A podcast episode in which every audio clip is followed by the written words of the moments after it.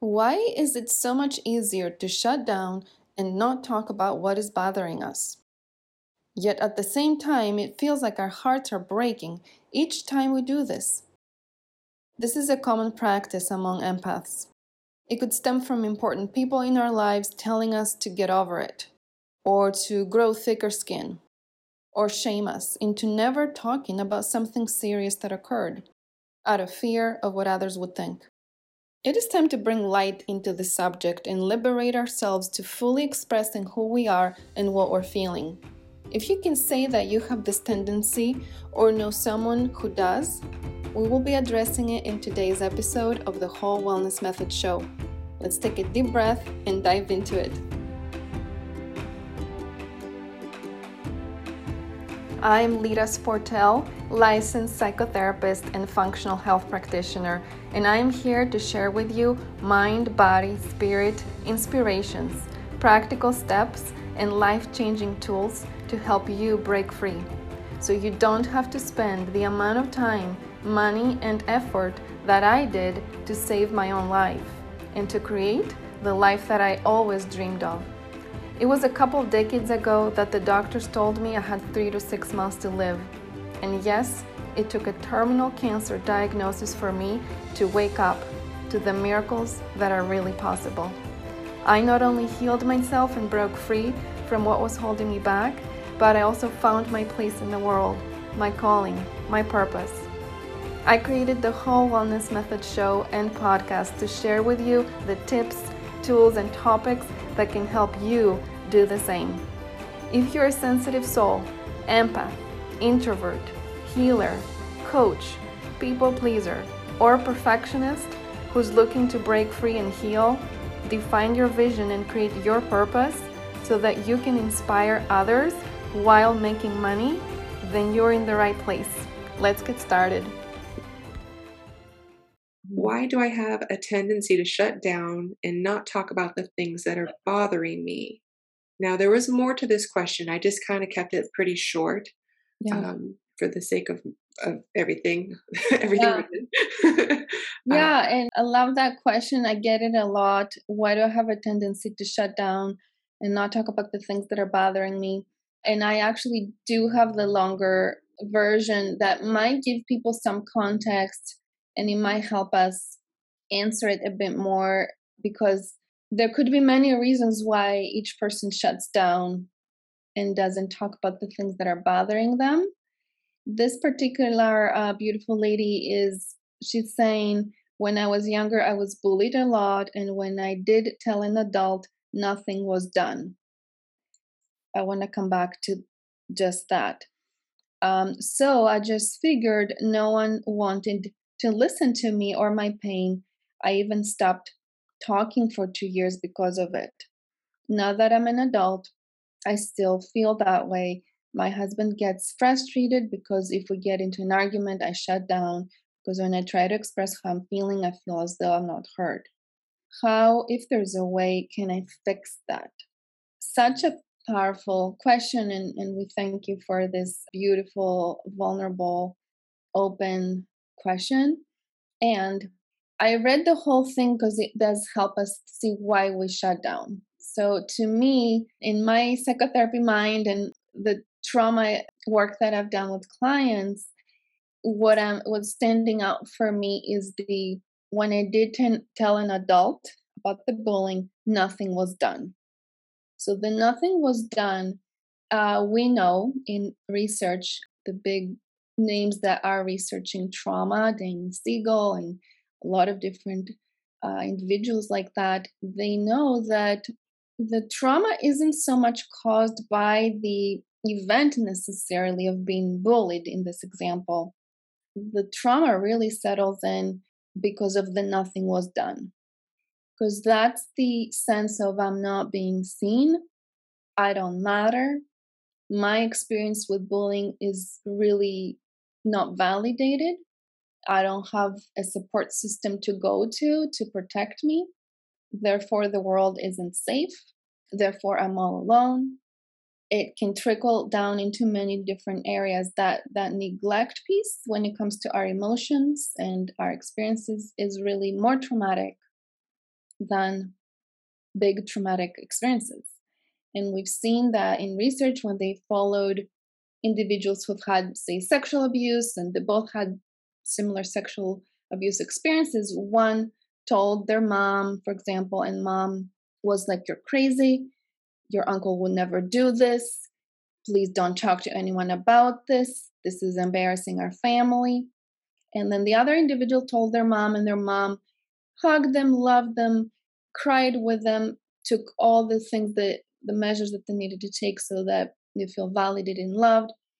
The trajectory that each of those individuals will have is quite different, meaning they have more resilience, their threshold for stress and anxiety is different, they're able to see the world differently, they're done end up in such dysfunctional relationships, on and on and on, many different things that we we notice.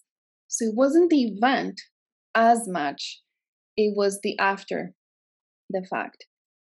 So I'm not saying here, obviously, I, I took it to a level of big severe trauma, but this could have been traumatic. Being bullied can be one of the ways we experience quite a bit of trauma. And trauma, what it does to our bodies and our nervous system is it tells us to shut down, especially when we experience that in a young age. It tells us to freeze. So we have fight, flight, freeze response. Fighting the bully isn't possible. Fleeing the bully isn't possible, right? Because you were bullied. The it happened. You couldn't flee. Freezing, shutting down, is the only available response for a child. If mom or dad or whoever caretaker isn't there to allow for a different response other than fight or flight or freeze, we get stuck in freeze. So, freeze response could show up as emotional shutdown, which is it's not safe for me to express my feelings. So, with my husband, that I want to tell him how I'm feeling, but I feel I'm not heard, I shut down. Why? Because that feels safe. And because I don't want to fight him in the argument, he's probably going to win, so why fight? I don't want to flee, or if I flee, how long can I flee? He's my husband. I'll just shut down. Never mind. It's easier, it's safer. I've done it all my life. I'll just won't express myself. Just don't worry. Just I just I would just not express myself until it gets to a point where it's like, ah, is there something I can do? And we'll talk about what to do, but I want to hear what what's percolating for you. What's what you're thinking.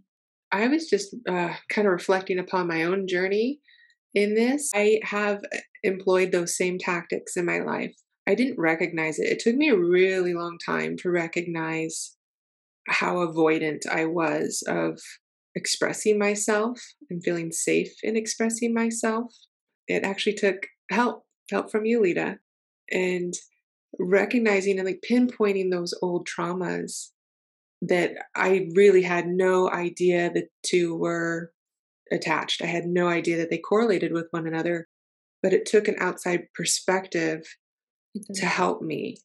And it's like while the answers came up, I needed the validation that I wasn't just being too sensitive or holding on to old hurts when people mm-hmm. tell you, oh, just let it go, let it go. And it's like, but I, I can't let it go. I don't know how to, I don't know how to let it go. Sure, I'd love to. how do I do that?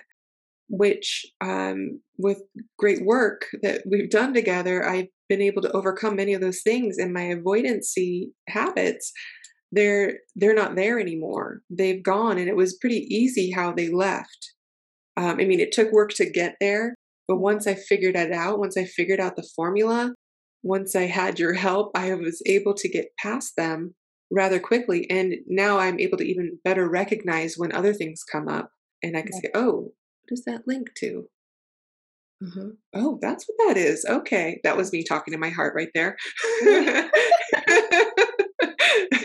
and then I can practice what I learned in, in clearing trauma.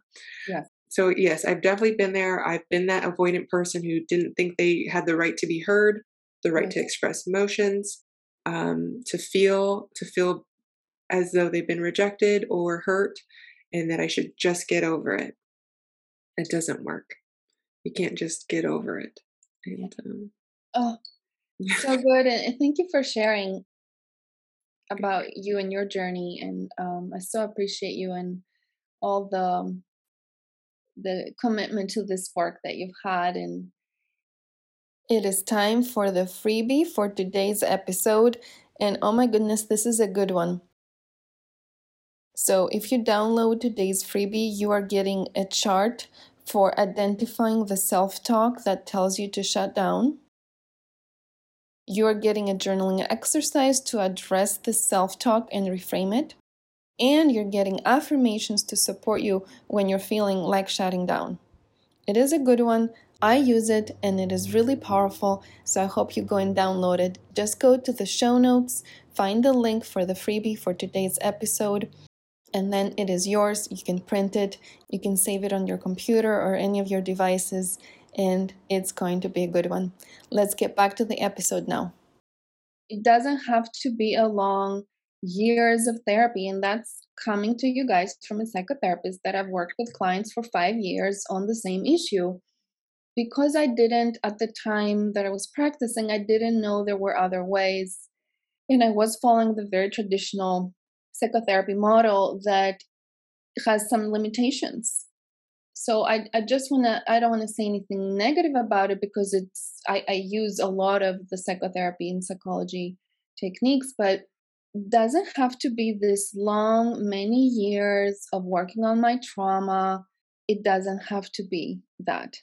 It could be done faster in quantum quantum time uh, and the healing can happen a lot faster when we use modalities that that support us and when we use the understanding of how energy really works and how trauma really works as energy that has been um, in the nervous system. When we can understand the nervous system, the vagus nerve, which is a conversation that we'll have at a different time, things can happen a lot faster. I felt like they really did actually. I mean, if we we could probably just count it on two of our hands how quickly that happened. Mm-hmm. Um, in my work with you, and I had those had been long standing things. Yeah. I'm into my 30s. That's those things have been around a long time, and I really thought maybe it's just something you had to live with. I had to live with, mm-hmm. and um, it, I didn't think it had a bearing on how I was showing up in the world.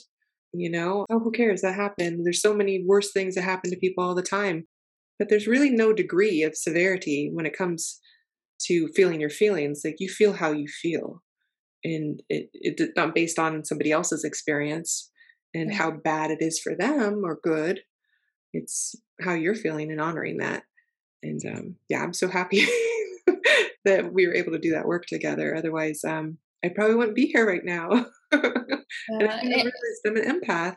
Having the support of another empath i think was actually really mm. one of the biggest um, you know gold stars on that chart of you know success in this is that i'm talking to somebody who understands the empath process mm-hmm. and the internalization process of an empath i think is highly highly needed yes. when you're overcoming these things. Thank you and you're making so many good points. The part of us that's like oh i just have to live with that. So what? Other people live with worse things. Other people have lost you know like their parents they've been in the holocaust they've been in you know wars they've they've been in accident like we we make these rationalizations yet each one of us have had experiences that we they're big for us and it is okay to acknowledge that to speak about that to people who can understand. And while we do say go within and, and heal yourself at the same time we need help I could not have gotten to where I am just by going within. In one ideal world, we just go straight to source, straight to the universe, and all the healing happens.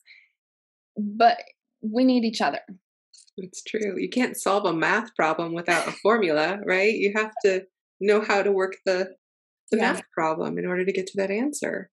And yeah. Someone has to show you that formula. yeah and having a mentor and having the formula and having the steps is important so we want to keep having these conversations we want to invite people in in the things we have coming up uh, we're going to put links below we're going to support people in whatever way is doable one thing i want to say is in the how can i fix that i really want to address that before we move on to the last question for the day in that shutting down that she's experiencing when she is too about to express her feelings, when she's about to stand her ground, when she's about to speak up. How can I fix that? The um, question, how can I fix that, is almost the tricky part of it is that we don't need to fix it. Because when we pr- approach this as I need to fix it, it means there's something wrong with me. So if the first premise can be there's nothing wrong with you, you're just observing a behavior of shutting down that could be linked to the bullying that happened and the trauma and everything that we've been talking about. And there's nothing wrong with you. It's a behavior of shutting down that has protected you for years upon years. I don't know how old you are now, but it's been protecting you, it's been serving you, and you can thank it. You can say, Thank you, shutting down. I see you shutting down. And where do I want to go next? Do I want to keep shutting down? Yeah, okay, I'll keep shutting down. Do I want to be more powerful and, and speak my truth? Yeah, okay, I'll do that.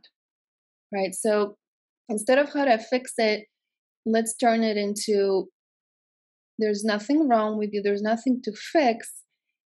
And where do you want to go next? I love that question. Such a, that's a good framing of it because there is nothing wrong with you. I think empaths often think there is something wrong with them.